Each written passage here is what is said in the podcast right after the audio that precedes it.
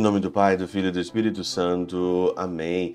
Olá, meus queridos amigos, meus queridos irmãos. Nos encontramos mais uma vez aqui no nosso Teós, Viva de Coriés, Percor Maria, nesse dia 21 de novembro de 2022, nessa segunda-feira. Segunda-feira é o dia que eu sempre agradeço todos os nossos benfeitores, todas as pessoas que ajudam o Teoses, né? Aqui de coração, com o seu pouco.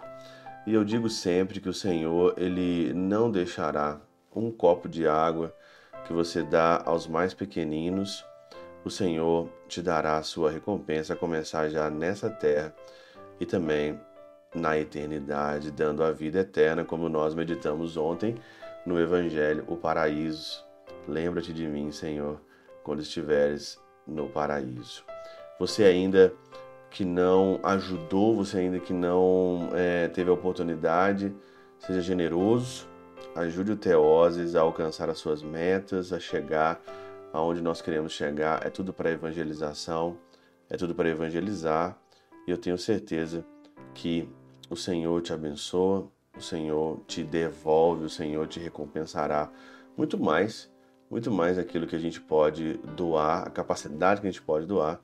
O Senhor ele recompensa muito mais, ele envia muito mais para nós e é simplesmente uma forma de agradecer. Muito obrigado a todas as pessoas que ajudam aqui o Teoses. Hoje é dia da apresentação de Nossa Senhora. Ontem nós celebramos então a solenidade de Cristo, Rei do Universo, e hoje a gente entra então aqui já nessa semana já com Nossa Senhora. Tem outro ou tem outra forma melhor de começar a semana já com Nossa Senhora com Maria? E o Evangelho de Mateus, capítulo 12, versículo 46 a 50, onde fala aqui ou faz a pergunta de quem que é Maria, quem que é a mãe de Jesus, quem que é os irmãos de Jesus. Olha, Jesus então dá aquela resposta que todos nós sabemos, né? Quem é minha mãe, quem são os meus irmãos, é aquele que faz a vontade do meu Pai e coloca em prática. Parece batido, parece é, clichê, né? Esse evangelho, mas a gente tem que tomar vergonha na cara e colocar isso em prática, né? Nós temos uma vontade própria, eu tenho uma vontade própria, eu tenho a minha vontade própria só que às vezes eu esqueço que a minha vontade própria não é o melhor para mim. Porque eu erro. Porque eu sou limitado. Porque às vezes eu não consigo analisar as coisas como deveriam ser analisadas, então eu erro muito. Se você confiar menos em você, como dizia São Felipe Neri, confiar menos em nós mesmos, confiar menos nas nossas capacidades, não nos acharmos demais, a gente dá oportunidade para a vontade de Deus. E como é que é que a gente descobre a vontade de Deus? Olha, a vontade de Deus, ela não passa, ela não muda. Deus, ele tem uma vontade, a primeira vontade que Deus tem para nossa vida é que a gente se torne santo. Só por aí. Eu não consigo discernir a vontade de Deus. Você está vivendo a santidade? Está buscando a santidade? Santidade é a primeira coisa?